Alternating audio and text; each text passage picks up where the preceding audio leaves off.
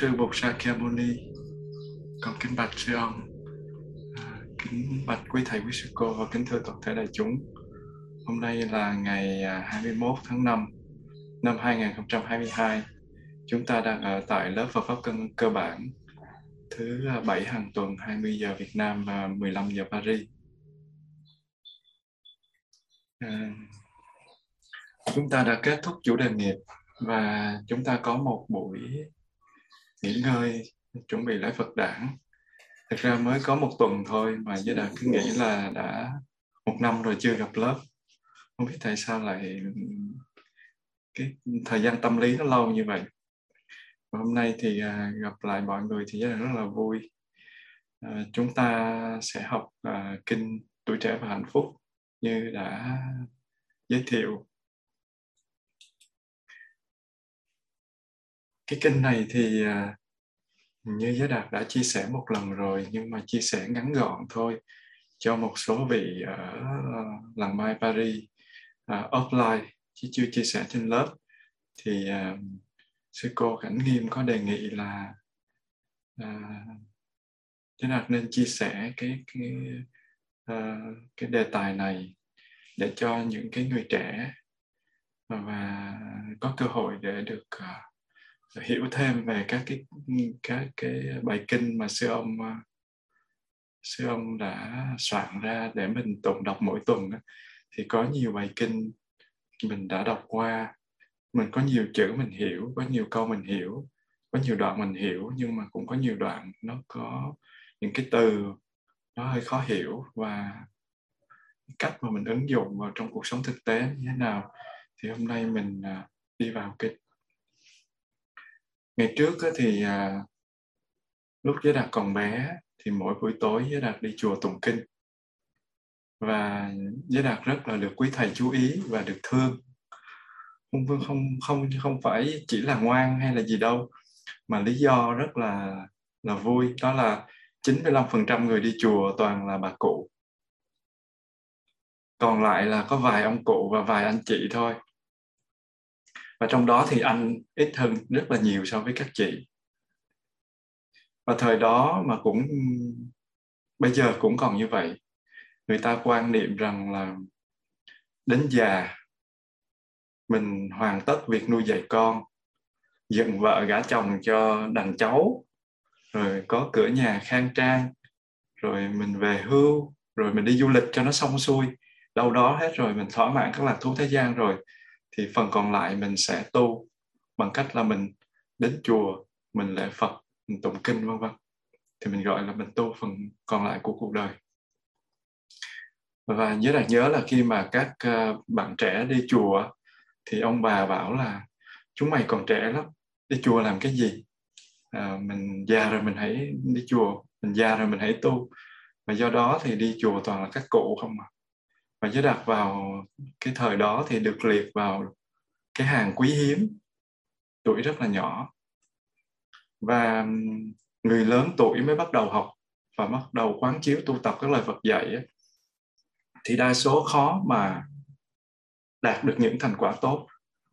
Bởi vì rất là khó lãnh hội. Khi mà mình còn trẻ thì sức khỏe còn tốt đầu óc còn minh mẫn cơ hội tiếp thu và thực tập thì nó sẽ rất là tốt. Nhưng mà khi mà mình lớn tuổi rồi thì sức khỏe mình không có nhiều. Mình đau lưng, mình mỏi gối và các phương tiện hỗ trợ tu tập nó ít đi. Mình ngồi thiền thì mình than là, ôi, đau lưng quá. Chân thì mình không xếp kiết già được. Và cũng không thậm chí cả bán già mình cũng không xếp được. Bởi vì xương mình cứng, gối thì lỏng và nhận thức cũ thì rất là khó đổi thay và tập khí thì lại khó dời mà rất là khó tiến tu. Và các cái vị nào các cái cụ nào mà đặc biệt có duyên tu tập á, thì tuổi cũng đã lớn rồi cũng sẽ chiều rồi. Và chưa giúp được cho con cháu nhận ra giá trị tu tập thì vội vã ra đi và công việc hóa độ của các chùa thì phải làm lại từ đầu làm mới từ đầu. Và chính vì cái quan điểm sai lầm đó của các bậc đi trước để lại một cái hậu quả to lớn cho các các vị đi sau. Và ngày nay thì tuy là cái lớp trẻ của chúng ta cũng biết đến tu viện để học tập, nhưng mà qua thời gian thì à, cái việc tu tập nó trở nên khá ít bởi vì mình muốn mau đạt kết quả thật là tốt. Mình luôn luôn cầu vượt quá cái thời gian và sự cố gắng bỏ ra của mình. Và mọi người rất là tiếc tuổi trẻ của mình. Mình phải thỏa mãn dục lạc thế gian, phải không còn gì nữa, mình mới lo thực tập. Trong tăng cái, trong cái sách minh tâm bảo giám có viết như thế này, mạc đại lão lai phương học đạo, cô phần đa thị thiếu niên nhân. Có nghĩa là đừng có đợi tuổi già rồi mình mới học đạo. Và những cái nấm mồ hiu quạnh ở ngoài nghĩa địa kia, phần lớn là nấm mồ của những người trẻ và trong cái truyền thống bà la môn giáo ngày xưa ở ấn độ khi mà còn trẻ thì người ta phải hưởng những cái vui thú dục lạc phải cưới vợ phải lấy chồng phải sinh con đến khi lớn rồi mới có quyền đi tu. Và vua tịnh phạn là bố của thái tử Siddhartha đó, là đức phật ngày nay đó. Thì lúc mà còn là thái tử thì vua tịnh phạn đã hơn một lần chỉ chỉ trích cái quan điểm uh, của thái tử và trích dẫn rằng là cái cái cái cái việc mà tuổi trẻ thì không có nên học chờ tới già rồi hãy hãy học. Và thái tử Siddhartha thì thưa với vua cha rằng là à, tuổi trẻ với tất cả năng lượng của nó mới có đủ sức để chọc thủng được bức màn vô minh và đem lại ánh sáng giải thoát. Nếu như mình đợi đến già rồi thì làm sao mình còn đủ sức để mình làm được một cái chuyện vĩ đại kia? Và thực ra thì không chỉ con người chúng ta có cái sai lầm này mà cái vị thiên nữ trong cái kinh tuổi trẻ và hạnh phúc này là thuộc hàng chư thiên rồi, cũng vẫn có những cái quan điểm sai lầm đó chứ không phải con người mới có. Nhưng mà cô ấy may mắn hơn chúng ta vì là cô ấy đã gặp thầy Samidi, gọi là Tam Di Đề. Và để rồi sau đó thì ngài Samidi giới thiệu qua gặp với, gặp Đức Phật. Và khi gặp được Đức Phật rồi thì Đức Phật dạy cho giá trị thực của tuổi trẻ và hạnh phúc. Và hôm nay chúng ta bắt đầu đi vào cái phần đầu tiên của kinh. Giới Đạt xin phép đọc cái kinh này trước khi mà phân tích. Kinh tuổi trẻ và hạnh phúc. Đây là những điều tôi được nghe vào một thời mà Đức Phật đang cư trú ở tu viện Trúc Lâm Kalanda tại Kinh Thành Vương Xá. Một sớm mai nọ, có vị khất sĩ ra sông, cởi y áo để trên bờ, rồi xuống nước tắm gội. Tắm xong, vị ấy lên bờ, đợi cho khô mình mẩy, rồi mặc áo vào. Bấy giờ có một vị thiên nữ xuất hiện, hào quang từ thân hình phát ra sáng chói, soi rõ cả bờ sông. Thiên nữ nói với vị khất sĩ, thầy là một người mới xuất gia, tóc còn xanh, tuổi còn trẻ. Giờ này đáng lý thầy phải xông ướp hương thơm, trang điểm châu báu, đeo tràng hoa thơm mà hưởng thọ năm thứ vui thú trong khi đó, thì thầy lại bỏ những người thương quay lưng lại với cuộc đời thế tục, chịu đựng sự biệt ly, cạo bỏ râu tóc, khoác áo ca sa, tin tưởng vào con đường xuất gia học đạo. Tại sao lại bỏ cái lạc thú hiện tại mà đi tìm cái lạc thú phi thời như thế? Vị khất sĩ đáp, tôi đâu có bỏ cái lạc thú hiện tại mà đi tìm cái lạc thú phi thời. Chính tôi đã bỏ cái lạc thú phi thời để tìm tới cái lạc thú chân thực trong hiện tại đấy chứ? Vị thiên nữ hỏi, thế nào là bỏ cái lạc thú phi thời để tìm tới cái lạc thú chân thực trong hiện tại? Vị khất sĩ đáp, đức thế tôn có dạy, trong cái vui phi thời của ái dục, vị ngọt rất ít mà chất cay đắng rất nhiều. Cái hưởng thụ rất bé mà tai họa rất lớn. Tôi giờ này đang an trú trong hiện pháp lìa bỏ được những ngọn lửa phiền não đốt cháy. Hiện pháp này vượt ngoài thời gian đến để mà thấy tự mình thông đạt, tự mình có thể giác tri. Này thiên nữ, đó gọi là bỏ cái lạc thú phi thời để đạt tới cái lạc thú chân thực trong hiện tại. Vị thiên nữ lại hỏi vị khất sĩ, tại sao Đức Thế Tôn lại nói trong cái vui phi thời của ái dục, vị ngọt rất ít mà chất cay đắng rất nhiều? Cái hưởng thụ rất bé mà tai họa rất lớn. Tại sao Đức Thế Tôn lại nói an trú trong hiện pháp là lìa bỏ được những ngọn lửa phiền não đốt cháy, vượt ngoài thời gian đến để mà thấy tự mình thông đạt, tự mình có thể giác tri. vị khất sĩ trả lời tôi mới xuất gia được có mấy năm không đủ sức giảng bày rộng rãi những giáo pháp và luật nghi mà Đức Như Lai tuyên thuyết. Hiện Đức Thế Tôn đang cư trú gần đây, nơi rừng tre Kalanda. Thiên nữ có thể tới với người để trình bày những nghi vấn của thiên nữ. Đức Như Lai sẽ dạy cho thiên nữ chính pháp để tùy nghi thọ trì. Vị thiên nữ nói, thưa khất sĩ, Đức Như Lai đang được các vị thiên giả có nhiều uy lực túc trực bao quanh. Tôi không dễ gì có cơ hội để tới gần người mà hỏi đạo. Nếu thầy có thể đến Đức Thế Tôn để thỉnh vấn trước giùm tôi, thì tôi sẽ xin đi theo thầy. Vị khất sĩ nói, tôi sẽ đi giúp thiên nữ. Vị thiên nữ, thưa tôn giả, vâng, tôi sẽ đi theo tôn giả. Lúc ấy vị khất sĩ kia đi đến nơi Đức Phật ở, cúi đầu làm lễ với chân người, lui ra đứng một bên và đem câu chuyện đã nói với vị thiên nữ thuật lên cho Đức Phật nghe. Rồi thầy tiếp, bạch Đức Thế Tôn, nếu vị thiên nữ kia có tâm thành khẩn, thì giờ này vị ấy đã có mặt ở đây rồi. Còn nếu không, thì có lẽ vị ấy đã không tới. Lúc bấy giờ có tiếng vị thiên nữ từ xa nói lại, Thưa tôn giả, tôi đang có mặt đây, tôi đang có mặt đây. Và thiên nữ tới gần. Đức Thế Tôn liền nói cho thiên nữ nghe bài kệ sau đây. Không thấy rõ ái dục, mới vướng vào ái dục. Ảo tưởng về ái dục, đưa người về nẻo chết. Rồi Đức Phật hỏi vị thiên nữ, con có hiểu bài kệ ấy không? Nếu chưa hiểu thì cứ nói. Vị thiên nữ bạch Đức Phật, con thật tình chưa hiểu bạch Đức Thế Tôn, con thật tình chưa hiểu bạch Đức Thiện Thệ. Đức Phật lại đọc cho vị thiên nữ nghe một bài kệ khác. Thấy chân tướng ái dục, tâm ái dục không sinh, tâm ái dục không sinh, ai cám dỗ được mình. Rồi Đức Phật hỏi vị thiên nữ, còn bài kệ này con có hiểu không? Nếu không hiểu thì con cứ nói. Vị thiên nữ bạch Đức Phật, con cũng chưa hiểu bạch Đức Thế Tôn, con cũng chưa hiểu bạch Đức Thiện Thệ. Đức Phật lại đọc cho vị thiên nữ nghe một bài kệ khác. Mặc cảm hơn kém bằng, tạo ra nhiều rối rắm. Ba mạng đã vượt rồi, tâm không còn khuynh động.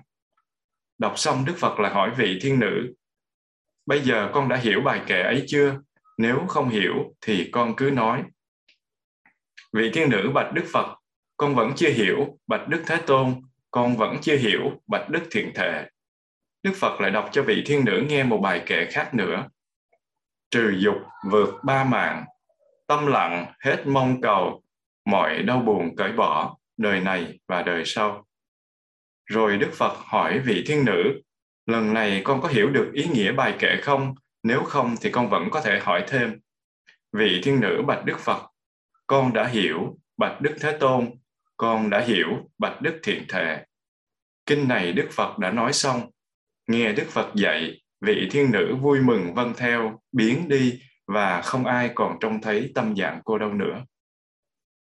Dạ thưa đó là cái bài kinh tuổi trẻ và hạnh phúc Đức Phật thuyết cho vị thầy tên là Samiti dịch là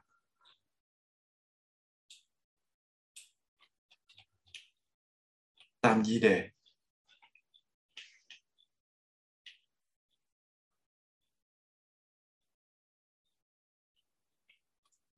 Và cái uh, bản kinh này Đức Phật uh, thuyết trong một cái bối cảnh như thế nào thì chúng ta phải nghiên cứu cái bối cảnh của kinh trước khi mình uh, đi vào ý nghĩa sâu sắc của bài kinh thì uh, kinh tuổi trẻ và hạnh phúc được dịch từ kinh Tam Di Đề và cái bảy bản kinh Tam Di Đề hiện giờ ta có nó có đến ba bản có hai bản chữ Hán và một bản Pali. Hai bản chữ Hán này à, được lấy từ được dịch từ Tạp A Hàm và một bản được dịch từ biệt dịch Tạp A Hàm. Biệt dịch là dịch riêng và hai bản này với bản Pali là mình có ba bản. Và cái kinh Tam Di Đề này, cái kinh tuổi trẻ và hạnh phúc này mình đang mình đang sử dụng, mình vừa được đọc xong đó thì uh, dịch từ Tạng Hán đó là kinh số 1078 của bộ Tạp A Hàm trong cái tạng Hán. Và cái kinh này à, tương đương trong tạng Pali là kinh Samvedi của tương ưng bộ Samyutta Nikaya. Bản kinh này dạy về hạnh phúc của sự hành trì chánh pháp theo nguyên tắc hiện pháp lạc trú, sống sâu sắc, an lạc vững chãi và thảnh thơi trong giờ phút hiện tại, thoát ra được những cái mặc cảm hơn kém bằng và thèm khát về năm cái trục lạc. Và Tam Di Đề là phiên âm của tiếng Phạn từ cái chữ là Samiti. Và Samiti là tên của một vị tu sĩ trẻ thời Đức Phật. Và thầy Samedi này được sinh ra trong một gia đình danh gia vọng tộc, cao sang quyền quý và sống tại thủ đô Vương Xá, Rajagaha. Và để nói về vị này thì chúng ta phải đi ngược về quá khứ lúc Đức Phật chưa có thành đạo, còn là Thái tử Siddhartha lúc Đức Phật là một cái vị sa môn đang đi tìm đạo á, thì à, Đức Phật có gặp một vị vua tên là Bimbasara hay còn gọi là vua Tần Bà Sa La trên một cái khu đồi ở gần thành Vương Xá thì cái vị vua này rất là quý rất là cảm phục Đức Phật và rất là muốn mời Đức Phật về để làm quốc sư. Lúc đó Đức Phật mới là thái tử Siddhartha chưa có thành đạo đâu. Nhưng mà Đức Phật đã từ chối và Đức Phật nói rằng là à, tôi xin cảm tạ tấm lòng của đại vương. Nhưng mà quả thật á, bây giờ tôi chỉ có một cái điều mong muốn duy nhất đó là phải làm sao tìm ra con đường, một con đường chánh để có thể cứu được tất cả mọi loài. Và cái cuộc sống này nó luôn luôn biến chuyển và cái nỗi khổ của sinh, của già, của bệnh, của chết, nó rình rập mình giống như là con sư tử mà rình rập con nai vậy. Và những cái ngọn lửa phiền não từ nội tâm như là tham sân si, thù ghét, ganh tị, kiêu căng, si mê lầm lạc thì những cái tâm hành đó nó đang nung nấu tâm hồn của mình và chỉ có thể đạt tới thực sự. Nếu như mình tìm được con đường tu tập mình đạt tới an lạc thực sự chỉ có mình tìm ra được con đường tu tập thôi. Và khi nào mà đạo lớn có nghĩa là đại đạo mà được tìm ra thì mọi loài mới có con đường giải thoát. Và nếu như mà đức vua có lòng yêu mến tôi á, thì hãy xin để tôi đi theo con đường mà tôi đã chọn và tôi xin hứa là khi nào mà tìm ra được cái con đường đó, đó thì tôi sẽ trở về và tôi chia sẻ với đại vương. Và sau khi thành đạo thì à, đức phật thành lập tăng đoàn ở lộc uyển có nghĩa là vườn nai và trở về thăm lại cái cây bồ đề ngày xưa và điều phục ba anh em của ngài ca diếp. Lúc đó ba anh em của ngài ca diếp là thờ thần lửa và thu nhận gần một ngàn môn đồ của ba vị này làm đệ tử xuất gia. Ba anh em này rất là nổi tiếng ba người mà có một nghìn đệ tử. Thì khi mà ba vị này xuất gia thì một nghìn đệ tử đó cũng theo đức phật xuất gia luôn. Và đức phật đưa cả cái giáo đoàn về thủ đô vương xá và cư trú tại một cái rừng gọi là rừng kè mới trồng ở ngoại ô và cách cái thủ đô hai dặm về phía nam. Và một cái buổi sáng nọ thì uh, tăng đoàn được phép vào thành để khất thực khất thực có nghĩa là đi uh, ôm bát để mà xin xin cơm xin thức ăn. Và như mọi người được biết là ngày xưa uh, thời của đức phật và cũng gần đây thôi thì người ta uh, giữ gìn mạng sống bằng cách là khất thực. Người ta đây chính là các vị tăng chứ không phải là người ta là những cái người người dân. Và một ngày ăn một buổi thôi và không có ăn quá ngọ. Có nghĩa là mặt trời đứng bóng là không được ăn nữa. Sáng dậy thì các vị uh, tăng sĩ đi uh, đánh răng rửa rửa mặt xong rồi uh, đi ngồi thiền hoặc làm gì đó. Rồi sau đó là đi khất thực. Và đi khất thực thì có thể là 6 7 giờ 7 8 giờ đã đi rồi. Đi thì nếu mà được ừ, thực phẩm sớm á, đến mỗi nhà nếu mà người ta cho đủ thực phẩm rồi thì đi về còn nếu mà nó mới hơi lưng lưng thì đi xin thêm một hai nhà nữa cho nó đầy đủ cái bát của mình xong rồi mình về mình dùng. Và nếu như mà uh, quá giờ ngọ rồi mà không ai cho hết thì chịu nhịn đói ngày đó. Và có khi đến 3 ngày các vị tăng vẫn bị đói vì không có khất thực được cái gì cả. Và giáo đoàn càng đông thì khất thực càng khó cho nên là à, mỗi vị tản ra mỗi nơi để mà mà đi. Nhưng mà cái cái tăng đoàn mà mà vào cái buổi sáng hôm đó để vào thành khất thực thì tăng đoàn rất là đông. Bởi vì Đức Thế Tôn mới thành lập tăng đoàn mà. Nhưng mà tại vì đây là cái thủ đô vương xá cho nên là khi mà phân chia ra các con đường để đi khất thực thì cũng khá dễ chứ không phải là khó. Và các vị tổ chức thành từng đoàn nhỏ tay ôm cái bình bát mắt thì nhìn thẳng về phía trước và bước đi trong chánh niệm. Và dáng vẻ rất là uy nghi và từ tốn. Và dân chúng trong thành thì vô cùng ngạc nhiên khi thấy có cái giáo đoàn khất sĩ mới. Tại thông thường họ sẽ thấy những cái giáo đoàn khất sĩ à, những cái vị mà của các tôn giáo khác. Họ ít thấy cái cái cái giáo đoàn nào mà trang nghiêm như vậy. Và họ rất là ngạc nhiên. Thì à, Đức Phật cũng có mặt trong cái buổi khất thực đó cho nên cái tăng đoàn kết thực rất là trang nghiêm. Và chỉ trong một thời gian ngắn thôi, thì tất cả phần, những cái người dân ở xung quanh đó, họ đều biết tới sự có mặt của cái giáo đoàn này. Và họ biết là do ai lãnh đạo. Đương nhiên đó là do Đức Phật lãnh đạo. Và cái ờ, cái tiếng xấu hay tiếng tốt gì ấy cũng sẽ được truyền đi qua không gian.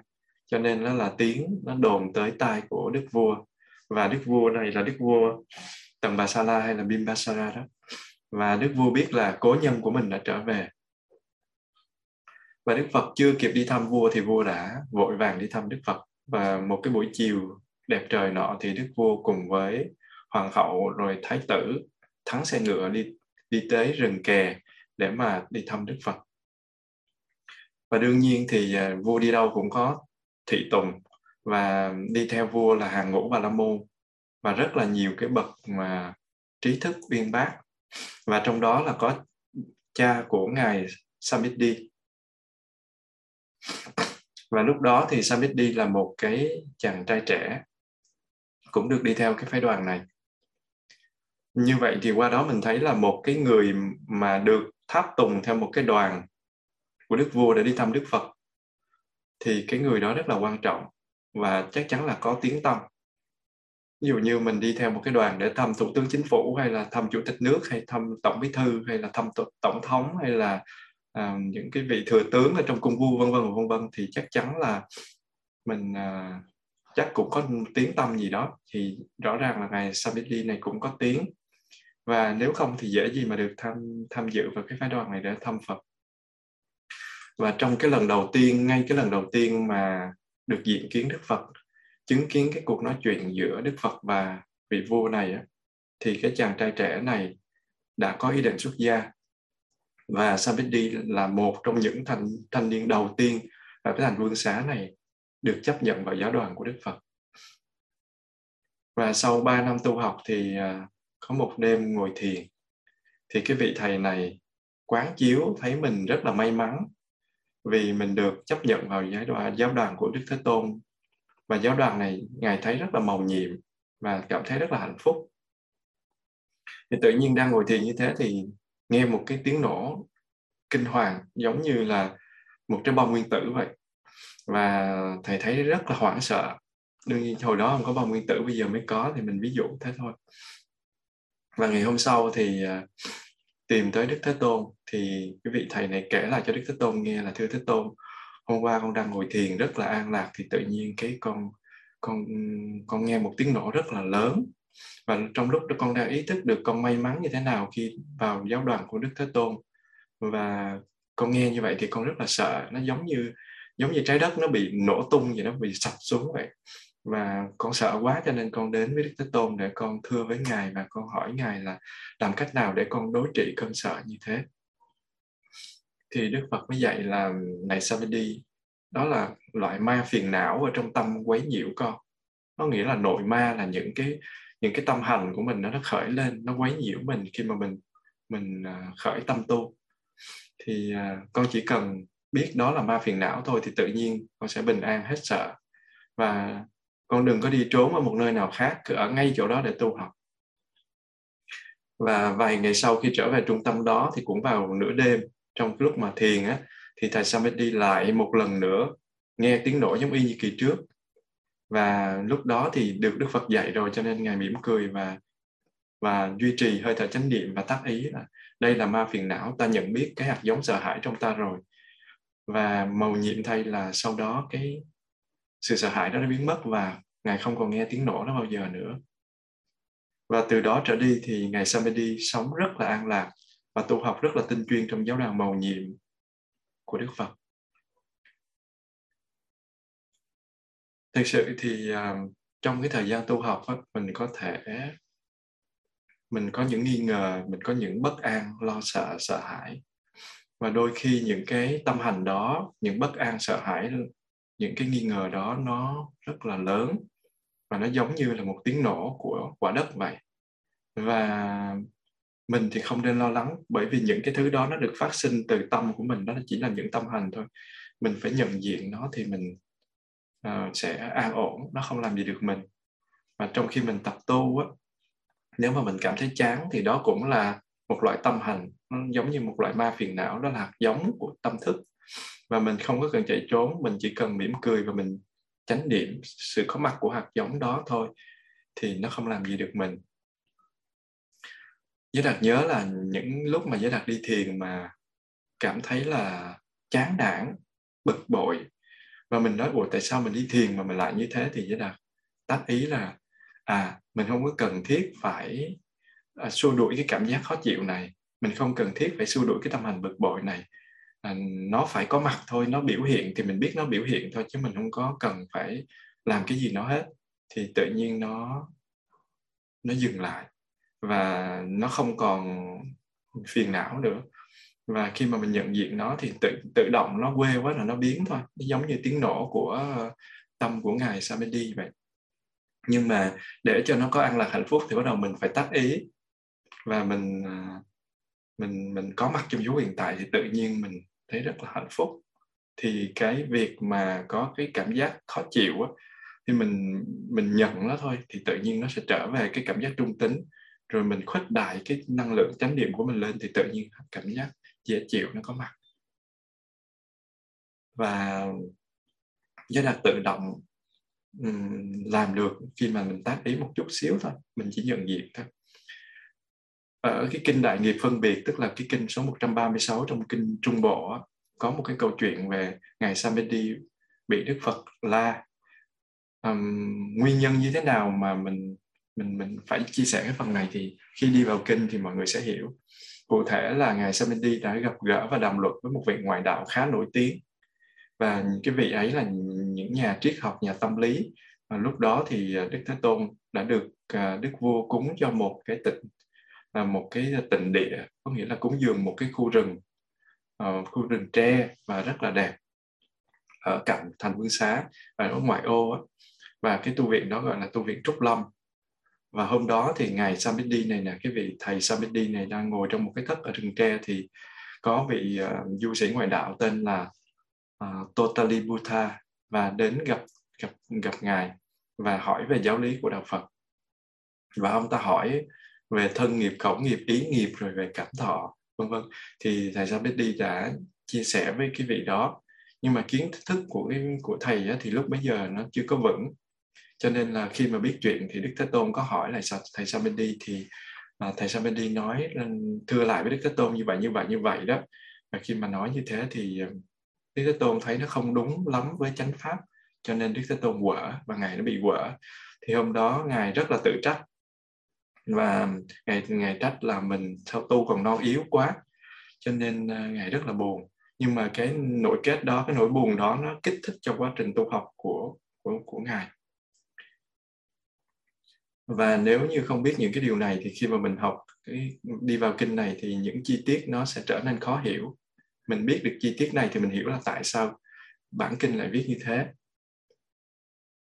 À, xin sư cô thánh một tiếng chuông cho mọi người buông thơ trước khi mình đi tiếp.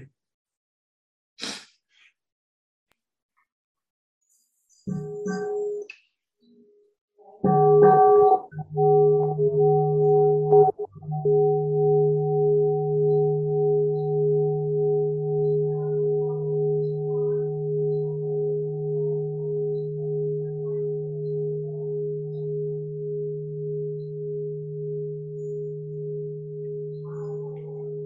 Xin phép và giải thích một cách tổng quát. Um,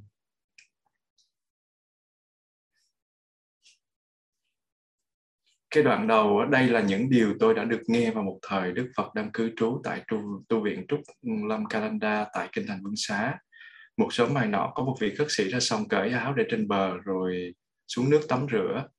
Thì tắm xong vị ấy lên bờ đợi cho khô mình mẩy rồi mặc áo vào. Và bây giờ có một vị thiên nữ xuất hiện, hào quang từ thân hình phát ra sáng chói soi rõ cả bờ sông. Thiên nữ nói với vị khất sĩ, thầy là một người mới xuất gia, tóc còn xanh, tuổi còn trẻ, giờ này đáng lý phải xong ướp hương thơm trang điểm châu báu đeo tràng hoa thơm mà hưởng thọ năm thứ vui thú ở trong đời. Và trong khi đó thì thầy lại bỏ những cái người thương quay lại với cuộc đời thế tục chịu đựng sự biệt ly cạo bỏ râu tóc khoác áo ca sa tin tưởng vào con đường xuất gia học đạo tại sao thầy lại bỏ cái đặc thú hiện tại mà đi tìm cái đặc thú phi thời như thế? Đó là cái đoạn đầu của của kinh theo cái bản văn bằng tạng hán có nghĩa là bản văn chữ hán. Thì à, trong cái bản văn tiếng Pali á, thì nó cũng giống như vậy. Và nó có ghi rõ cái tên của cái vị khất sĩ là Tam Di Đề có nghĩa là Samiti và trong cái bản văn uh, viết bằng bằng tạng Hán ấy, thì uh, tuy không có nêu rõ cái tên của cái vị khất sĩ trẻ này nhưng mà nó tương đương nó biết nội dung tương đương thì mình biết rằng là vị khất sĩ này cũng tên là Samiti và cũng có một cái bản dịch khác trong cái cái tạng biệt dịch tạp a hàm. Cái kinh cũng cái bản kinh cũng giống như vậy. Và trong cái bản kinh này có ghi là thầy Samiti cởi áo đi xuống nước tắm vào lúc trời còn mờ tối. Thì mình có ba bản cho nên mình so sánh nó dễ. Thì uh, lúc đó thì trời chưa có sáng hẳn. Và khi mà bước lên á, thì cái vị thầy này để lộ ra thân hình của một chàng trai trẻ.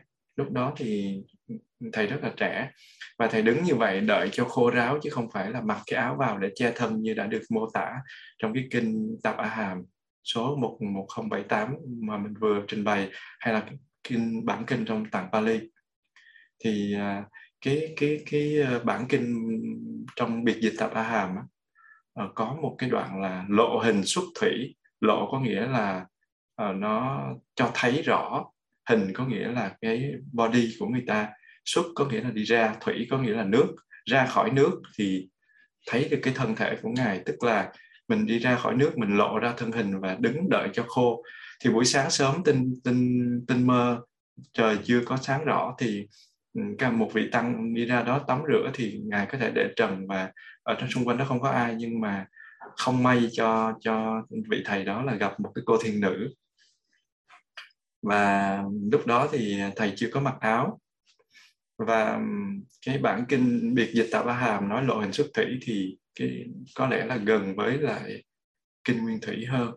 Và sau này có lẽ là người ta thấy cái hình ảnh đó nó không có được trang nghiêm nó hơi tội cho nên là cái bản tập a hàm cũng như bản bằng Pali á, cho thầy Samadhi mặc vô một cái áo để mà cho khô mình mẩy trong bản kinh đó để cho người người ta đỡ thấy nó kỳ kỳ. Ở gần cái núi Linh Thứu thì có rất là nhiều cái suối nước nóng. Và các vị thầy đó ưa tới đó tắm. Thật ra bây giờ các vị thầy ở đây cũng rất là thích đi tắm suối tắm sông nhưng mà ngại đông người chứ còn nếu mà cho đi mà không bị quở thì chắc cũng nhao nhao đi và có nhiều thầy trẻ tắm hơi, cho nên là bị à, không phải tắm hơi mà là tắm tắm nhiều, cho nên là bị đức phật quở.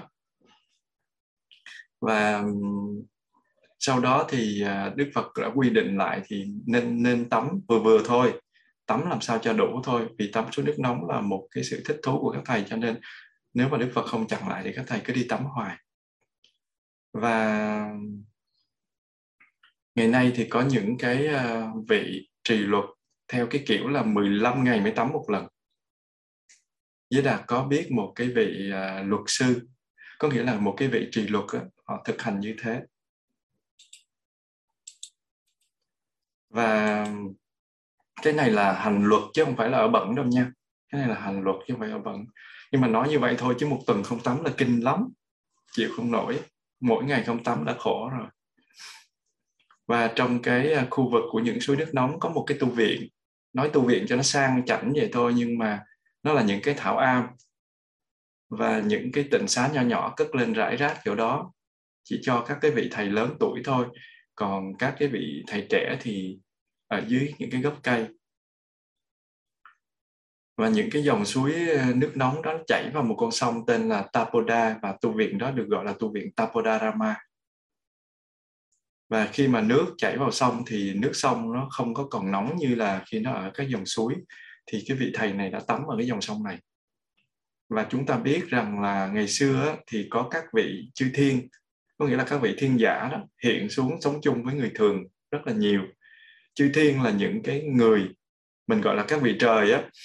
Trong các tôn giáo khác cái vị trời là giống như chúa tể nhưng mà trong um, sự hiểu biết của ờ, đạo Phật qua thông qua kinh điển ngày nay á, thì mình biết là chư thiên là những cái vị mà thân phát ra ánh sáng con người nhưng mà thân phát ra ánh sáng và có thể bay đi và có thể hưởng được những cái phước báu khác với con người và họ ở cái những cái cảnh giới rất là là khác biệt thì cái đó gọi là chư thiên.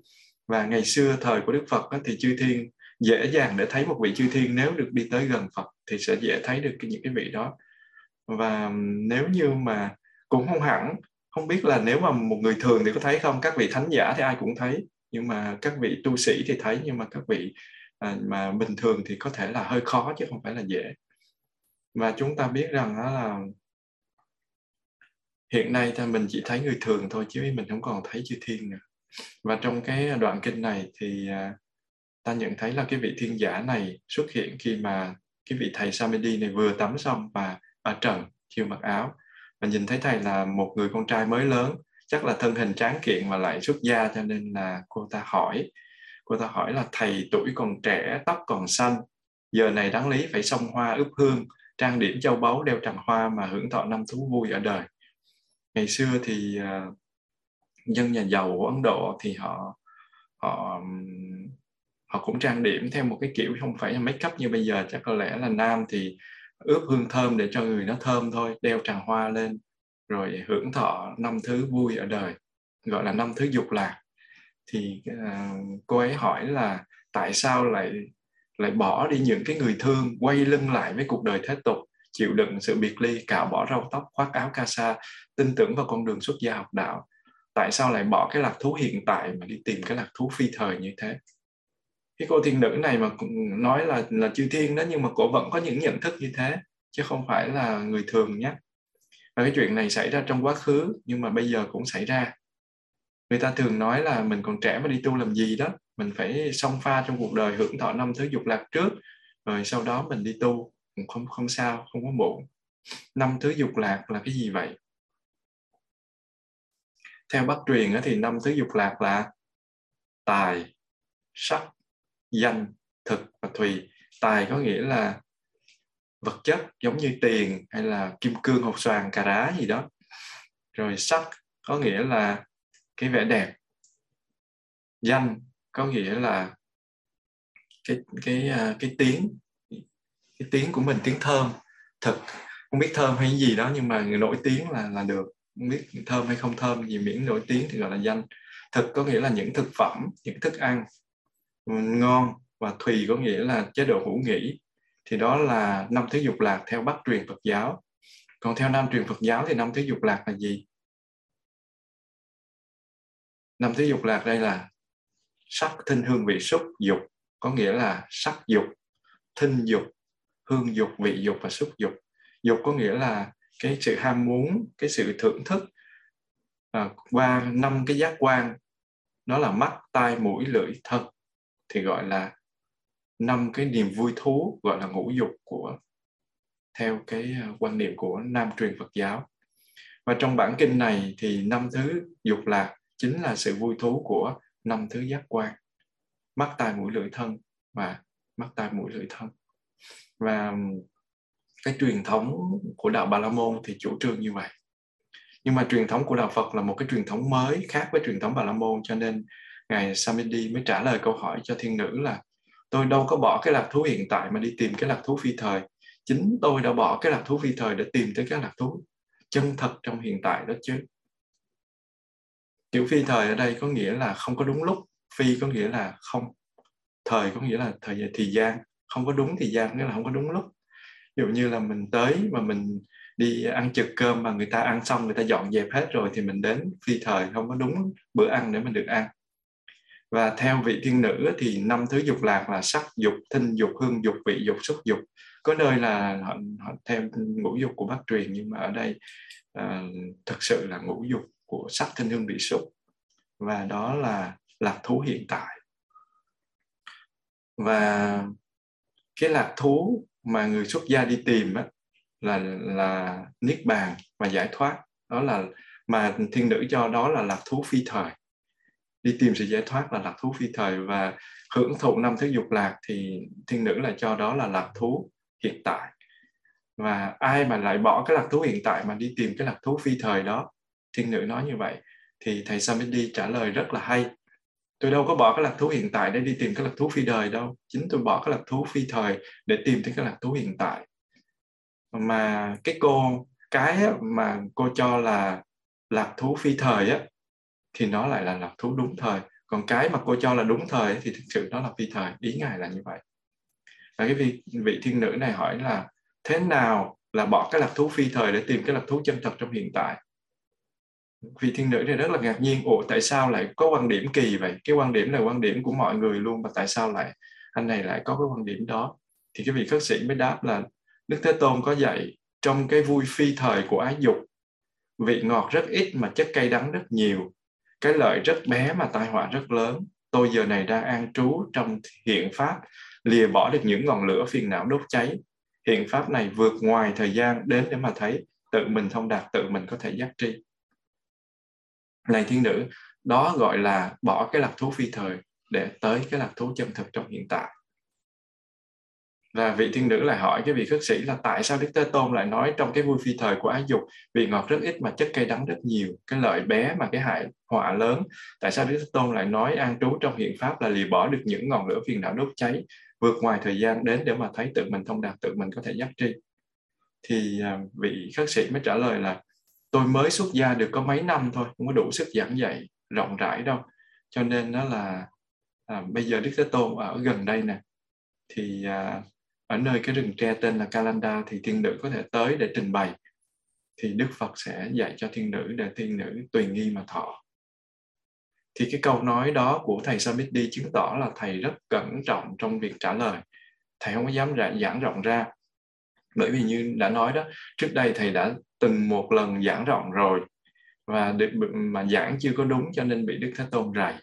Cho nên bây giờ thầy cẩn thận hơn và khi mà nghe ngài Samiti mời đi gặp Đức Phật thì vị thiên nữ mới nói là thưa khất sĩ Đức Như Lai đang được các vị thiên giả nhiều uy lực túc trực bao quanh tôi không dễ gì có cơ hội để tới gần người mà hỏi đạo. Nếu thầy có thể đến trực tiếp gặp Đức Thế Tôn để thỉnh vấn trước đó, thì tôi xin đi theo. Và cái vị khất sĩ nói là tôi sẽ đi giúp. Và cái vị này đi theo. Điều này cho thấy rằng là ngày xưa gặp Đức Phật không có dễ dàng một tẹo nào hết à, chung quanh Đức Phật thì luôn luôn có những cái vị chư thiên có một cái uy lực rất là lớn. Cho nên là các cái vị tu sĩ thời Phật á, thì được tới để gặp trong khi đó các vị chư thiên mà cấp thấp đó thì lại không được không có dễ gặp. Và thầy à, Samedi của mình tuy là nhỏ tuy mới là sa di hay là tân tỳ kheo gì đó thôi nhưng mà cũng được phép tới gần Đức Phật và dễ dàng hơn là một cái vị chư thiên đương nhiên sẽ có một cái câu hỏi đặt ra là chư thiên uh, có hào quang có quyền phép và tại sao không tới gần được trong khi một vị tỳ kheo trẻ như ngài Samvendi mà muốn tới lúc nào cũng được? Điều này cũng đúng trong hoàn cảnh bây giờ. Thí dụ như là à, nếu mà sư ông còn ờ, à, tại thế đó thì các ừ, thầy các sư cô mà tới với sư ông thì dễ lắm. Chạy qua sân cốc hoặc là chạy lên sóng thượng sóng hạ hay sóng mới cái là gặp sư ông liền và đi đi từ Việt Nam qua mà sẽ được, chắc chắn sẽ được gặp sư ông, xoa đầu và và và và mời uống uống trà. Và trong khi đó thì có những cái người mà có địa vị, có có danh vọng và đến với sư ông thì lại khó gặp hơn. Thì giả chỉ cần nói sư ông mệt là xong. Và điều đó chứng tỏ rằng là khi mà mình xuất gia thì mình đã giao trọn cuộc đời cho mình trong một cái tăng đoàn, trong chánh pháp thì mình sẽ được Đức Phật chú ý và chăm sóc nhiều hơn. Cái đó là không có sao bì được. Và một người đã bỏ hết cái gia sản, cái công danh sự nghiệp để đi xuất gia thì chắc chắn là được Đức Phật à, thương hơn rồi. Vì vậy cho nên là họ không phải là bậc thiên giả có hào quang, không có địa vị gì trong xã hội hết nhưng mà họ có thể đến gặp Đức Phật bất cứ lúc nào. Mà cũng vì lý do đó cho nên cái vị thiên giả này mới giờ ngày sau đi dẫn lên điện để ý kiến với Đức Phật và lúc đó thì ngài ngày đi đến thì Đức Đức Phật à, đang ngồi ở đó thì ngài cúi đầu đảnh lễ và ngài đứng ra một bên, ngài thưa cái câu chuyện đó lại. Thì khi mà thưa câu chuyện đó lại cho Đức Phật thì à, ngài bạch là, nếu mà bây giờ cái vị thiên nữ này mà chịu đến thì bây giờ đã có mặt ở đây, còn nếu không đến thì có lẽ đã đi mất tiêu rồi. Con không biết, con chỉ thưa như thế thôi. Và thì vị thiên nữ mới la làng lên là, thưa tôn giả, con có mặt đây, con có mặt đây. Và thiên nữ đến gần. Và thế tôn liền nói cho thiên nữ nghe cái bài kệ là, chúng sanh theo dục tưởng. Và trú ở trong cái dục tưởng ấy thì không biết dục là gì hết, cho nên là đi vào nẻo chết, đi vào sinh tử luân hồi. Rồi đức phật hỏi cái vị thiên nữ này là, con có hiểu bài kệ không? Thì à, nói, còn không thì con lắc đầu thì vị thiên nữ nói là thực tình là con không có hiểu gì hết. À, thưa đức thế tôn thì đức phật lại cho một cái bài khác là mình biết bản chất của dục thì mình sẽ không sinh cái tâm dục mà dục không rồi dục tưởng cũng không thì không ai suối được mình. Và đức phật hỏi cái vị thiên nữ là bài kệ này có hiểu không? Thì nếu không hiểu thì hỏi tiếp. Thì vị thiên nữ cũng trả lời y chang là con không hiểu thưa đức thế tôn. Và đức phật lại đọc cho thiên nữ một cái bài kệ khác là mặc cảm hơn mặc cảm thua và mặc cảm bằng á, thì tạo thành mọi cái tranh luận và ba cái loại mặc cảm này mà nó không còn thì tâm không có bị dao động.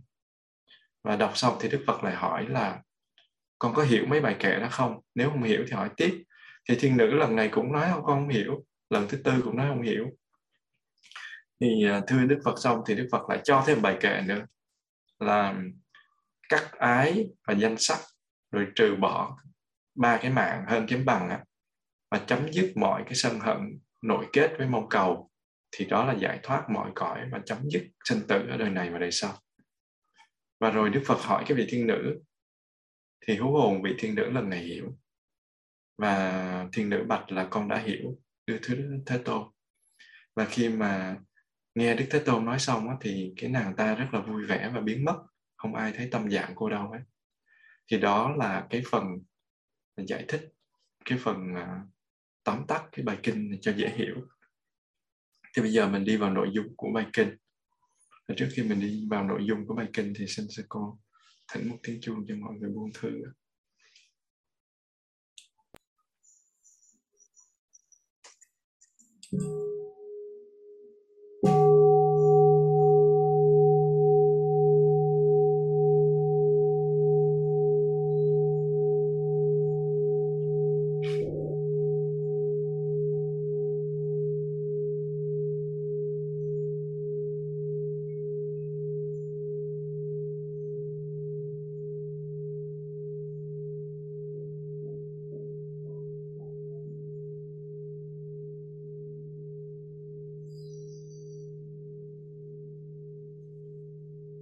Cái bài kinh này à, đặt ra rất là nhiều câu hỏi.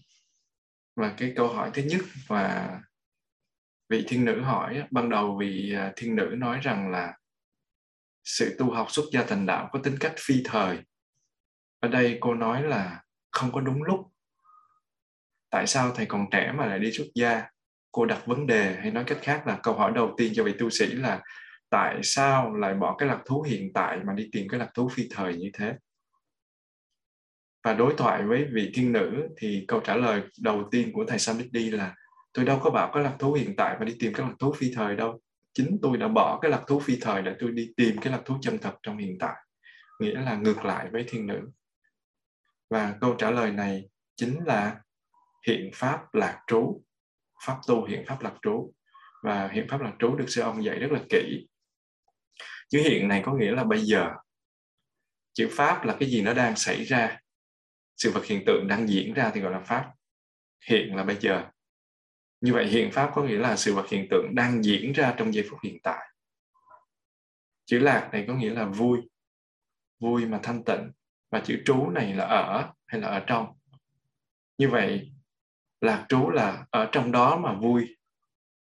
An lạc.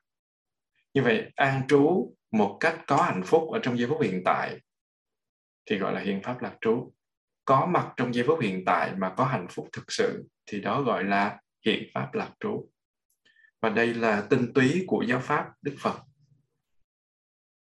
Trong khi mình tu học á, thì à, mình phải tiếp xúc với giây phút hiện tại nhiệm màu và mình phải có an lạc ngay trong lúc mình tu học chứ không có đợi và hiện pháp lạc trú là sống trong hiện tại với tất cả niềm vui và sự an lạc của mình trong khi tu tập. Mình không phải tu để mình mong ước niềm vui trong tương lai. Có một cái câu là gì? Khổ để tu hành khổ hay vui? Có nghĩa là mình phải làm cho mình khổ, mình phải đầy đọa sát thân của mình mình phải làm cho nó ghê gớm để tương lai mình được vui. Cái điều đó không phải. Điều đó không có phải là hiện pháp lạc trú. Và cái điều này vô cùng quan trọng. Sự hiểu biết này vô cùng quan trọng. Thí dụ như à, ừ, khi mà thiền ngồi hay là thiền hành mà mình nghĩ rằng là mình ngồi thiền mình đi thiền mình tụng kinh khổ cực để nhiều năm sau mình có hạnh phúc thì tất cả những cái công phu ngồi thiền đi thiền tụng kinh đó của mình đổ xuống sông xuống biển hết.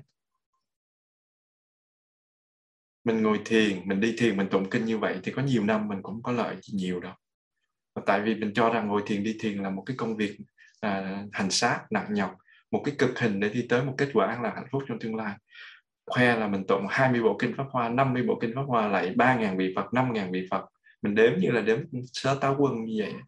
Thì mà mình không có an lạc trong chúa hiện tại thì mình không có được hưởng nhiều cái kết quả tốt. Vì vậy, phương châm của sự thực tập là phải có hạnh phúc an lạc ngay trong lúc thực tập. Đương nhiên nói cái này thì nó nó hơi chống chống trái. Bởi vì Ờ, khi mà giải đạt ở bên Việt Nam á thì giải đạt thấy là có những lúc mình lạy Phật mấy trăm lạy luôn. Và lạy xong thì giống như thể dục thì cũng khỏe chứ không phải không khỏe nhưng mà lúc lạy chẳng có hạnh phúc gì hết á. Lạy cho đủ số nhiều khi nói không biết sư phụ có rầy không chứ ờ, lạy để mà ờ, cho đủ số thôi. Và sư phụ dạy thực tập lại thì mình lại nhưng mà lúc đó mình không có cái cái, cái sự lại của mình nó không có cái phẩm chất gì hết. Nhưng mà khi mà sư ông về sư ông uh, đến chùa sư ông thăm sư ông ghé qua thăm thì sư ông lại và lúc đó với đạt là bưng mâm đi đi thỉnh thỉnh hương nữa để để để dẫn thỉnh thì uh, đi trước thì thấy à, uh, sư ông đến chánh điện xong lại xuống một cái lạy của sư ông trời ơi nó lâu và tự nhiên cái lòng giận của mình nó khởi lên mình nói lạy gì mà lâu dữ vậy? Lạy thì người ta lạy xuống rồi người ta đứng lên chứ um, gì mà lâu rồi hít thở lâu thiệt lâu nó rất là khó chịu. Lúc đó không biết thì có cái cảm giác đó không biết giờ thì ông ờ, thấy ông biết sao ông nghĩ sao. Và ba lạy của sư ông đó là bằng 25 35 lạy của người bình thường. Và lúc đó không có vui. Nhưng mà khi sang làng á, thì thấy ông lạy xong lạy theo chúng lạy quen rồi thì tự nhiên ô mình lạy xuống một lạy là có phẩm chất một lạy mình lại xuống hai lạy là có phẩm chất hai lạy và mình thở theo dõi hơi thở và mình lại xuống mình tiếp xúc được với uh, cái uh, hình ảnh Phật. Cái hình ảnh Phật ở ngoài đó là phương tiện mình nhìn vào đó để mà mình đem cái cái cái uh, nét đẹp đem cái ừ, ừ, tâm từ bi cái những tính chất đặc biệt của Đức Phật ở bên ngoài để mình đem vô mình rõ soi rọi tâm mình giống như là mình thấy được cái tính chất Phật ở trong tâm của mình vậy và như thế thì lại xuống bao nhiêu cũng không không có thấy là nó có khổ hết. Lại cái lại nào là thích thú cái lại đó, thở nó rất là nhẹ nhàng, nó an ổn. Và như thế thì à, mình có mặt trong giây phút hiện tại và mình rất là hạnh phúc. Thì từ đó trở đi khi mình nhìn thấy những người khác về mà lại như cúc đất á, trời mình thấy nó nó buồn gì đâu á. Nhưng mà có nhiều cái nơi mà lại nhanh quá thì cũng phải lại theo thôi chứ. Lại thế mình thấy không có vui. Và ngồi thiền đi thiền mình phải có an lạc ngay trong mỗi hơi thở mỗi bước chân. Đó là nguyên tắc dẫn đạo cho cái sự tu học. Và nếu trong khi ngồi thiền đi thiền mà mình không có an lạc thì mình sẽ không có mong mỏi gì mình có an lạc trong tương lai hết. Đương nhiên nếu mà mình ngồi thiền đi thiền thì nó có những cái cảm xúc thì mình cũng quá sát những cảm xúc đó. Còn cái mà mình nói là ngồi thiền đi thiền mình chỉ ngồi mình đi thiền theo cái kiểu là cho nó có đủ đầy à, mỗi ngày bao nhiêu đó bao nhiêu đó. 6 giờ lên ngồi nhiêu đó 8 giờ ngồi nhiêu đó thì thực sự phẩm chất của nó không có không có và nó không có giá trị nhiều. Phải nói là như thế. Cho nên mình phải ngồi và đi như thế nào để cho những bước chân hơi thở của mình được nuôi dưỡng và đem lại niềm vui và sự an lạc cho mình ngay trong lúc mình thực tập, trong lúc ngồi và trong lúc đi. Và cái tự đề của cuốn sách sư ông đặt đó, an lạc từng bước chân, chắc là ở trong này ai cũng biết, thì có nghĩa như vậy đó. Phải từng bước chân mình phải an lạc. Và trong khi mình ngồi thiền thì mỗi hơi thở mình phải đưa về thực tại. Và ngồi thiền không có nghĩa là đóng cửa đối với thế giới thực tại để đi vô một cái thế giới ảo mộng nào đó. Mơ tưởng và giác ngộ giải thoát chứng đắc niết bàn. Đương nhiên khi mà mình mình ngồi thiền, đối với các thầy, các sư cô, khi ngồi thiền là mình đã muốn cái cái cái cái điều đó rồi. Có nghĩa là đặt cái lưng xuống để ngồi thiền là cái tâm niệm đó nó nó đã biểu hiện trong sự ngồi thiền đó rồi. Chứ không có cần phải là trong lúc ngồi thiền là mơ tưởng đi vào thế giới xong nó ép chế cho tâm nó cái tạo ra những cái ảo cảnh đó. Và niết bàn là sự tỉnh thức, là sự giác ngộ. Và sự giác ngộ cũng là sự tỉnh thức. Và khi mà mình ngồi, thì mình biết rằng là mình đang ngồi thực tập cái đạo lý tỉnh thức. Chứ không phải mình ép chế cái tâm của mình. Và thực tập chánh niệm là mình tạo ra sự có mặt đích thực trong giây phút hiện tại. Và khi mà mình đi thiền thì mỗi bước chân của mình phải tiếp xúc được với mặt đất tiếp xúc từ cái chỗ từ gót chân đến bàn chân mình phải cảm nhận được nó. Mình dẫm chân lên mặt đất mà mình để cho mình bồng bềnh trôi nổi trong cái thế giới của điên điên đảo mộng tưởng thì nó rất là ổn và khi mà có thể bước chân lên những cái mảnh đất của thực tại thì mình tiếp xúc được với những cái màu nhiệm của sự sống đang có mặt trong giây phút hiện tại. Tiếp xúc được với những cái màu nhiệm trong hiện tại thì mình mới nuôi dưỡng được những cái màu nhiệm đó và những cái màu nhiệm đó nó chỉ có mặt khi mà mình tiếp xúc được với hiện tại mà thôi. Thì từng bước chân, từng hơi thở của mình phải thực tập như vậy. Như vậy thì mình cũng thực tập. Có mặt trong lúc mình đứng, mình đi, mình nằm, mình ngồi. Và mình phải đứng đi nằm ngồi trong chánh niệm, vào ra cười nói tướng đoan nghiêm, giống như trong bài bài kệ, bài sáng mà mình đọc hàng ngày. Thì đó chính là hiện pháp lạc trú chính là cái cái câu trả lời của ngài Samiti. Và thiên nữ không dừng lại đó, thiên nữ bắt đầu hỏi câu số 2 câu số 2 là, khi thầy Samadhi nói rằng là thầy không có bỏ cái hạnh phúc trong hiện tại để chạy tìm cái lạc thú không đúng lúc, mà chính là thầy bỏ cái lạc thú, cái hạnh phúc không đúng lúc để thầy tìm cái hạnh phúc trong hiện tại. Thì thầy nói như thế là ngược lại với thiên nữ. Thì cái vị thiên nữ này không hiểu mà hỏi lại một cái câu thứ hai là thế nào là bỏ cái lạc thú phi thời để tìm tới các lúc cái lạc thú chân thực trong hiện tại? Thì uh, cái vị à, uh, Samedi mới đáp là Đức Thế Tôn có dạy trong cái vui phi thời của ái dục vị ngọt rất ít mà chất cây đắng thì rất nhiều. Cái hưởng thụ rất bé mà tai họa lại rất lớn. Tôi giờ này đã an trú trong hiện pháp lìa bỏ được những ngọn lửa phiền não đốt cháy. Hiện pháp này vượt ngoài thời gian đến để mà thấy tự mình thông đạt tự mình có thể giác tri này thiên nữ đó gọi là bỏ cái lạc thú phi thời để đạt tới cái lạc thú chân thực trong hiện tại. Thì thiên nữ trả lời thì à, ngài Samindi trả lời như vậy với thiên nữ. Và lúc đó thì ngài Samindi đã dùng những lời dạy của Đức Phật để mà trả lời cho cái vị thiên nữ này rằng là Đức Thế Tôn có dạy là trong cái vui phi thời của ái dục cái lợi thì ít mà cây đắng thì rất nhiều. Cái cái cái um, cái lợi thì bé mà tai họa thì lại lớn. Vị ngọt thì ít mà cay đắng thì nhiều. Cái lợi bé mà tai họa lại lớn. Và đây là một cái điều mà luôn luôn tự nhắc nhở cho mình. Vì thường thường mình hay bị đánh lừa lắm. Vị ngọt là gì vậy? Vị ngọt chính là niềm vui và hạnh phúc. Thì gọi là vị ngọt. Cái vị ngọt của năm thứ dục lạc qua năm giác quan nó thường nằm trong bức tranh mà tâm của mình vẽ ra nhiều hơn là nó nằm trong thực tại năm thứ dục lạc này là năm cái bẫy. Và khi mình bị xa vào cái bẫy đó thì mình sẽ bị nhấn chìm trong đau khổ, nóng bức và phiền não triền miên. Và nếu mà may mắn mà mình không có bị sụp vô năm cái bẫy đó thì mình có hạnh phúc, có tự do, thực sự.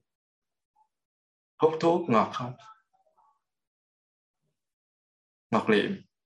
Mấy người hút thuốc nói điếu thuốc này ngon quá, chứ có ai nói điếu thuốc này dở quá đâu trừ khi thuốc thuốc mà họ không có vừa cái miệng của họ thì họ mới nói dở còn họ uống đúng cái loại thuốc họ muốn thì nếu thuốc này ngọt quá, ngon quá, rượu thì đắng ngát mà người ta nói là ly rượu này ngon quá. Và ngon thì không? Ngon chứ, không ngon sao người ta ưa, không ngon sao người ta có thể uống và chết vì nó được. Nhưng mà cái chúng ta nói ở đây là uống ít ít, rồi từ từ nó nâng lên. Tôi một ly, anh một ly tao một ly, mày một ly, rồi bắt đầu nâng level lên, nâng cấp lên và tai nạn xe cộ một phần lớn là do cái gì vậy? Do men say. Mình hút ít, rồi từ từ mình hút nhiều. Có nhiều đâu, ngày có hai gói à ngày có một lít à. Tội nghiệp cho bạn, các bạn phổi nè, các bạn tim nè, các bạn gan, các bạn tụy, vân vân. Bạn thì nám, bạn thì hư. Và đó là cái chất cây đắng đó. Chất cây đắng là cái chất này nè. Mà chất cây đắng thì nhiều không? Nhiều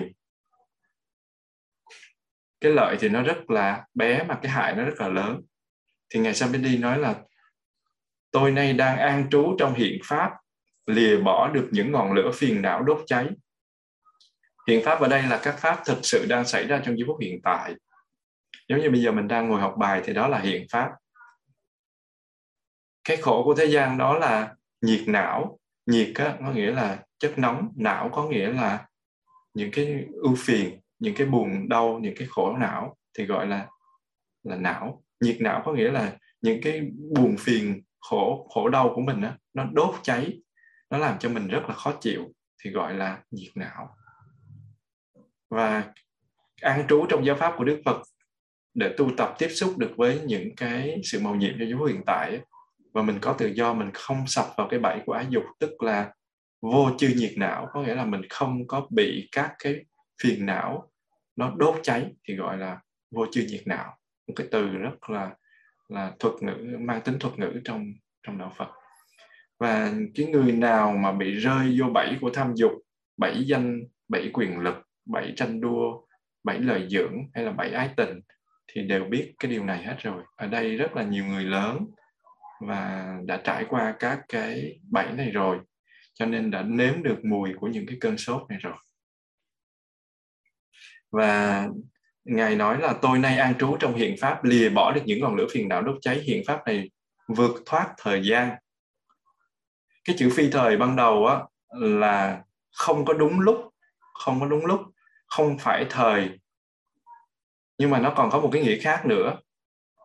Tiếng phạn á, kala có nghĩa là thời gian. Còn kalika là nằm trong thời gian và khi mà mình thêm một cái chữ a ở đằng trước thành akalika thì có nghĩa là không nằm trong thời gian, vượt thoát khỏi thời gian. Và vượt thoát khỏi thời gian có nghĩa là phi thời, không có nằm trong thời gian thì gọi là phi thời. Như vậy chữ phi thời, cái nghĩa hàm ẩn của nó, cái nghĩa sâu sắc của nó là vượt thoát khỏi thời gian. Và cái cái câu mà hiện pháp này vượt thoát thời gian có nghĩa là như vậy sư ông làng Mai viết một cái cuốn sách tên là sen nở trời phương ngoại mọi người còn nhớ không? Có ai đã đọc chưa? Đọc cái tên kinh đọc cái tên của bản kinh này thì người ta nghĩ rằng là, là sư ông muốn hàm ý là sự giác ngộ mang từ châu Á qua châu Âu qua trời Tây qua châu Mỹ. Thực ra cái hàm ý sâu hơn nó nằm ở chữ ngoại mà chính xác là phương ngoại sen nở trời phương ngoại chữ phương là nơi, chữ phương là hướng. Ví dụ như mình nói là phương bắc, phương nam thì nó là hướng. Mình nói ở cái địa phương đó thì cái đó nó là nơi. Và ngoại có nghĩa là ở bên ngoài. Phương ngoại có nghĩa là ngoài cái nơi. Ngoài cái nơi. Ngoài cái gọi là hướng. Và ngoài cái gọi là hướng thì có nghĩa là không nằm trong hướng. Phương ngoại là ngoài hướng cái hướng một là hướng bắc, hai là hướng đông, hướng tây, hướng nam, hướng trên, hướng dưới. Mà bây giờ là ngoài cái hướng là không có hướng. Mà cái ngoài hướng là ngay cái tâm của nó là chính là bây giờ và ở đây, thì gọi là ngoài hướng. Và không có nơi, mình phải nói là Bảo Lộc hay Đà Lạt hay là Đức Trọng, Di Linh, Huế hay là Quảng Trị, Hà Nội, Thành phố Hồ Chí Minh, vân vân. Mà mình nói là không có ngoài cái nơi, có nghĩa là không có cái nơi. Như vậy không có cái nơi tức là phi không gian không phụ thuộc vào không gian và không phụ thuộc vào cái, gọi là, có không còn mất tồn tại hay không tồn tại. Tại có cái nơi đâu mà có, đâu có cái điểm đâu mà mà mà trụ vào. Không phụ vào, không phụ thuộc vào hai cái cực, gọi là không không bị dính mắc và lưỡng nguyên. Và đây chính là chữ phi thời. Không có dính mắc vào đâu. Và Đức Phật nói với vua Ba Tư Nặc về vấn đề vượt thoát thời gian, câu chuyện nó xảy ra như sau. Khi mà Đức vua đến thăm Đức Phật lần đầu tiên á, thì lúc đó Đức Phật mới có 38 tuổi thôi thành đạo mới có 3 năm thôi. Và đức vua hỏi đức phật là à, thưa sa môn Gotama người ta thường ca ngợi ngài là đức phật. Là người đã đạt tới cái quả vị giác ngộ cao nhất. Và trẫm bằng khoan tự hỏi là tuổi ngài thì còn nhỏ năm tu thì cũng còn ít. Vậy mà tại sao ngài lại có thể đạt tới thành quả đó được? Bởi vì trẫm nghe nói đến nhiều vị đạo cao đức trọng như là um, cái vị tên Purana Kassapa hay là ờ, uh, Makali Gosala vân vân thì những cái vị uh, um, tu tập lâu năm như thế tuổi tác đều lớn mà sao họ không có ai dám nhận mình là bậc chánh biến tri bậc chánh đẳng chánh giác mà ngài dám tự nhận như thế? Giống như có phải là ngài hơi quá lố không? Trong tâm của của đức phật ở trong tâm của vị đức vua nghĩ như thế. Thì đức phật mới ôn tồn trả lời là đại vương cái vấn đề chứng ngộ nó không phải là vấn đề tuổi tác. Vấn đề chứng ngộ không phải là vấn đề thời gian rồi ngài đem ra bốn cái ví dụ để khai thị cho đức vua và ngài nói rằng là, đại vương, có những cái nó rất là bé nhỏ nhưng mình đừng có khinh thường. Bốn cái bé nhỏ đó là gì? Một cái hoàng tử bé, một con rắn bé, một đốm lửa bé và một nhà tu trẻ. Một cái vị hoàng tử bé thì có vài tháng thôi, nhưng mà lớn lên thì cũng là, có thể là một vị vương hoặc là một vị vua và nếu là thái tử thì đó là một đức vua, cũng y như bệ hạ bây giờ vậy. Và con vua thì sẽ làm vua và con sải ở chùa thì sẽ quét lá đa. Và một cái con rắn nhỏ, tuy là nó nhỏ thôi nhưng mà nó có độc. Nó chỉ bằng chiếc đũa thôi nhưng mà nó có thể hại mạng mình trong chốc lát. Một cái liều thuốc độc của nó có thể giết bao nhiêu người. Còn một đốm lửa nhỏ thì nó có thể cháy cả cái rừng luôn đấy. Một thành phố lớn cũng có thể thiêu rụi và nếu như một nhà tu trẻ mà đạt tới quả vị giác ngộ hoàn toàn á, thì nó cũng ghê gớm lắm đấy. Bởi vì cái vị đó tuy trẻ nhưng mà cái ngộ tính bên trong nó rất là cao. Và thưa đại vương cái người khôn ngoan không bao giờ khinh thường một cái uh, vị hoàng tử bé một con rắn bé một đốm lửa bé hoặc là một nhà tu trẻ cả. Và câu trả lời của đức phật bao gồm trong mấy chữ là giác ngộ không phải về vấn đề thời gian mà không thuộc thời gian. Và đây chính là chữ phi thời. Ý nghĩa thâm sâu của nó là phi thời. Thật ra ngay chỗ lúc mà ngài Samadhi đã trả lời là, là tôi không có uh, dính vào cái lạc thú phi thời mà tôi nằm trong lạc thú trong giây phút hiện tại. Cái lạc thú trong giây phút hiện tại chính là cái lạc thú thực ra nó là lạc thú phi thời nhưng mà nghĩa của nó là lạc thú không bị vướng mắc vào thời gian vượt thoát thời gian không nằm trong cái sinh và tử và cái hiện pháp này vượt thoát thời gian để đến mà thấy tự mình thông đạt, tự mình có thể giác tri. Đến để mà thấy có nghĩa là giáo pháp này không phải là giới thiệu. Không phải để giới thiệu, không phải để nói, không để diễn bày, không phải để hứa hẹn. Mình nói thôi, đến đây đi, đến đây tu, thế nào cũng giác ngộ và giải thoát. Mình mình giới thiệu, thí dụ người ta nói là, ô, ông thầy giới đạt, ông nói pháp hay lắm. Nghe nghe lăng xê, nghe pa nghe à, giới thiệu kinh khủng lắm. Xong lúc tới nghe trong nói trời ơi tại sao nói dở ẹt vậy mà tự nhiên ngồi khen dữ vậy? Thì người ta ghét quá người ta không thèm nghe. Nhưng mà nếu như người ta vào người ta nghe mà người ta thấy ô nói cũng được cũng giúp ích cái này cái kia thì người ta sẽ ngồi lại và người ta rủ người khác đến nghe. Như thế thì mình đâu có cần pera. Mình đâu có cần phải lăng xê làm cái gì.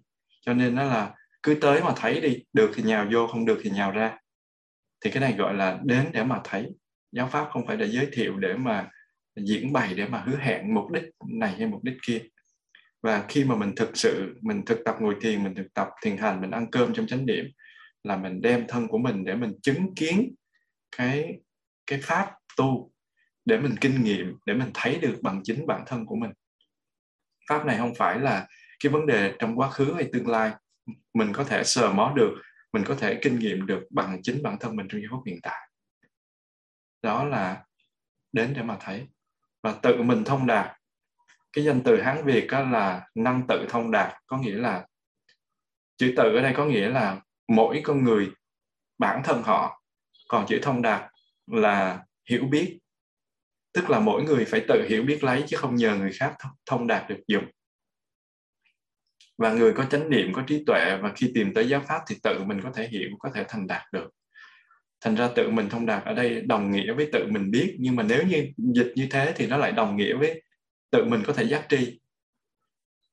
Và cái cái chữ tự năng tự thông đạt mà dịch từ tiếng hán đây này thì nó nó được dịch cái cái cái cái cái khúc này được dịch từ cái tiếng Pali tên là Opanajiko và tiếng Phạn là Upanajika và nó có nghĩa là có khả năng đi lên, khả năng hướng thượng. Và sư ông lần mai dịch là dẫn đạo đi lên có nghĩa là hướng lên. Khi mà mà thực tập á, cái giáo pháp thì nó có thể đưa cho mình làm cho tâm của mình đi lên. Những đạo đức những tuệ giác tất cả những cái thiện căn những phước đức những năng lượng những tiêu điều tích cực tốt nó những cái điều năng lượng tốt những điều tích cực nó đi lên. Thì ờ, cho nên là tuy cái bản chữ hán dịch là tự mình thông đạt mình nghe quen vậy thôi nhưng mà mình phải hiểu là có khả năng dẫn đạo đi lên. Cho nó gần với lại cái bản gốc. Mình hiểu như thế nó hợp lý hơn còn tự mình có thể giác tri mới mới đúng nghĩa là tự mình biết. Tức là mỗi người mình tự hiểu biết là bậc trí thì mình phải tự hiểu biết về cái chân lý đó. Tự mình chứng nghiệm ở trong đó. Mình thấy hay, mình thực tập rồi, thì khi mình thấy mình thấy trời ơi, sao mà đã quá giống như với đạt ngồi thiền. Là chỉ là cảm nhận được những cái hạnh phúc trong lúc ngồi thiền, cảm nhận được thân thể của mình, thân tâm của mình. Xong sau đó mình có được những rung động. Dù chỉ là một lần thôi thì mình cảm thấy là nhớ mãi và ai có nói gì mình cũng không có còn phải rung động còn phải uh, dao động trước cái sự uh, nói ra nói vào của họ nữa. Và khi mà mình đã hiểu được mình thực tập có hạnh phúc rồi thì tâm của mình rất là vững. Cho nên ở đây á, mỗi người phải tự biết và tự mình chứng nghiệm. Nghĩa là cái pháp báu là chân lý thực tại nhiệm màu này thì những người có trí tuệ tự mình chứng nghiệm ở trong lòng của mình chứ không cần phải uh, mình cần đến một tha lực nào mình mới có thể làm được điều đó. Vì Đức Phật không có đưa mình từ sông mê đến bờ giác ngộ bằng cách là thò tay xuống để bóc mình bỏ qua. Nên nhớ là ngài A Nan cũng chứng là La Hán sau khi Đức Phật niết bàn. Mà ngài A Nan là ai? Là em của Đức Phật. Em trong dòng tộc mà lại là thị giả mà lại rất thông minh nhưng mà cuối cùng chờ Đức Phật niết bàn rồi là nhờ ngài ca diếp thúc đẩy mới thành được a la hán và cái pháp báu cái chân lý đó là con đường kinh nghiệm tâm linh, tu chứng trực giác liễu ngộ, chứ không phải là con đường của lý luận, của những suy luận, của những khái niệm, của những sự phân tích, biện bác, luận giải của kiến thức và của trí năng. Và như vậy thì theo cái bài tụng bằng tiếng Bali thì giáo pháp của Đức Phật có có sáu đặc tính. Đặc tính thứ nhất đó là thiện thuyết. Thiện thuyết có nghĩa là khéo léo trình bày một bài kinh mà đi vào tay ngày Phú Long Na hay ngày Xá Lợi Phất hay ngày một Kiền Liên thì bài kinh đó vô cùng khéo léo. Và nó gọi là thiện thuyết. Và đặc tính thứ hai đó là hiện chứng hay gọi là hiện thân thọ chứng. Tức là một cái gì rất là hiện thực. Hiện thân có nghĩa là cái thân của mình là cái body của mình trong giây phút hiện tại. Thọ là nhận lấy và chứng có nghĩa là mình mình mình mình tự cảm nhận lấy. Mình có thể chứng nghiệm bằng chính cái thân thể này của mình mình phải sờ mó được, phải cảm nhận được, chứ nó không phải là những cái chuyện mộng du, mơ tưởng. Đặc tính thứ ba là đặc tính phi thời. Phi thời. Nãy giờ mình chia sẻ về cái đặc tính phi thời, nó không phải là phi thời có nghĩa là không phải thời, mà ở đây có nghĩa là vượt thoát thời gian. Là akalika đó, là phi thời gian, vượt khỏi giới hạn của thời gian, không bị ảnh hưởng quy định bởi thời gian và không bị nhân quả chi phối chân lý cái sự thật nó không tùy thuộc vào quá khứ tương lai hay hiện tại. Bởi vì quá khứ thì qua rồi tương lai thì chưa tới. Còn hiện tại thì nó vẫn trôi chảy cho nên nó không có cái điểm dừng. Và tất cả ba thời đều trên đều thuộc về thời gian và ai muốn thấy pháp thấy sự thật thì phải ở ngay chỗ cái sự có mặt um, thực tại hiện tiền ở ngoài cái gọi là thời gian và nó không bị nhân quả chi phối. Đó là đặc tính thứ ba. Đặc tính thứ tư là đến để mà thấy đến để mà thấy mình giải thích ở trên rồi. Cái đặc tính thứ năm là tự mình thông đạt cũng đã giải thích rồi. Đặc tính thứ sáu là tự mình có thể giác tri cũng đã giải thích rồi. Đó là sáu đặc tính. Sáu cái đặc tính của chánh pháp được lặp đi lặp lại trong nhiều cái kinh tạng Pali cũng như là kinh tạng của Hán tạng Nam truyền cũng như Bắc truyền. Và trong các cái ờ, chùa của bên Bắc truyền ở à, bên Nam truyền Nam Tông á, thì ngày nào cũng tụng các đặc tính này của chánh pháp sáu cái đặc tính này ngày nào họ cũng tụng. Và cái câu trả lời này thì thầy Samadhi lấy trực tiếp từ trong những kinh mà Đức Phật dạy. Và ngài đã học thuộc lòng rồi, cho nên là sau khi nói câu đó thì ngài nói tiếp là, này thiên nữ, đó gọi là bỏ cái lạc thú phi thời để đạt tới cái lạc thú hiện tại. Diệu pháp của đức thế tôn có ngần ấy đặc tính nhiệm màu, cho nên sống với giáo pháp của đức thế tôn thì rất là an lạc và hạnh phúc. Và vì vậy không thể nói rằng là tôi bỏ cái lạc thú hiện tại để đi tìm cái lạc thú không phải ở, không phải ở tương lai tôi tìm an lạc ở hiện tại. Và đó là ngài trả lời cho câu hỏi số 2 và câu hỏi số 3 là sau khi mà nghe cái câu trả lời thì vị thiên nữ này thấy mình cũng chưa hiểu gì hết cho nên hỏi tiếp là tại sao Đức Thế Tôn lại nói là trong cái vui phi thời của ái dục á, vị ngọt thì rất ít mà chất cây đắng thì rất nhiều cái hưởng thụ thì rất bé mà tai họa rất lớn. Tại sao Đức Thế Tôn lại nói là an trú trong hiền pháp là lìa bỏ được những ngọn lửa phiền não đốt cháy vượt ngoài thời gian đến để mà thấy tự mình thông đạt tự mình có thể giác tri. Thì lúc bấy giờ ngài Sandindi à, hơi ngại vì một lần thầy giảng không có được cho nên nó là bị đức thế tôn quở cho nên lần này thầy trả lời rất là cẩn trọng.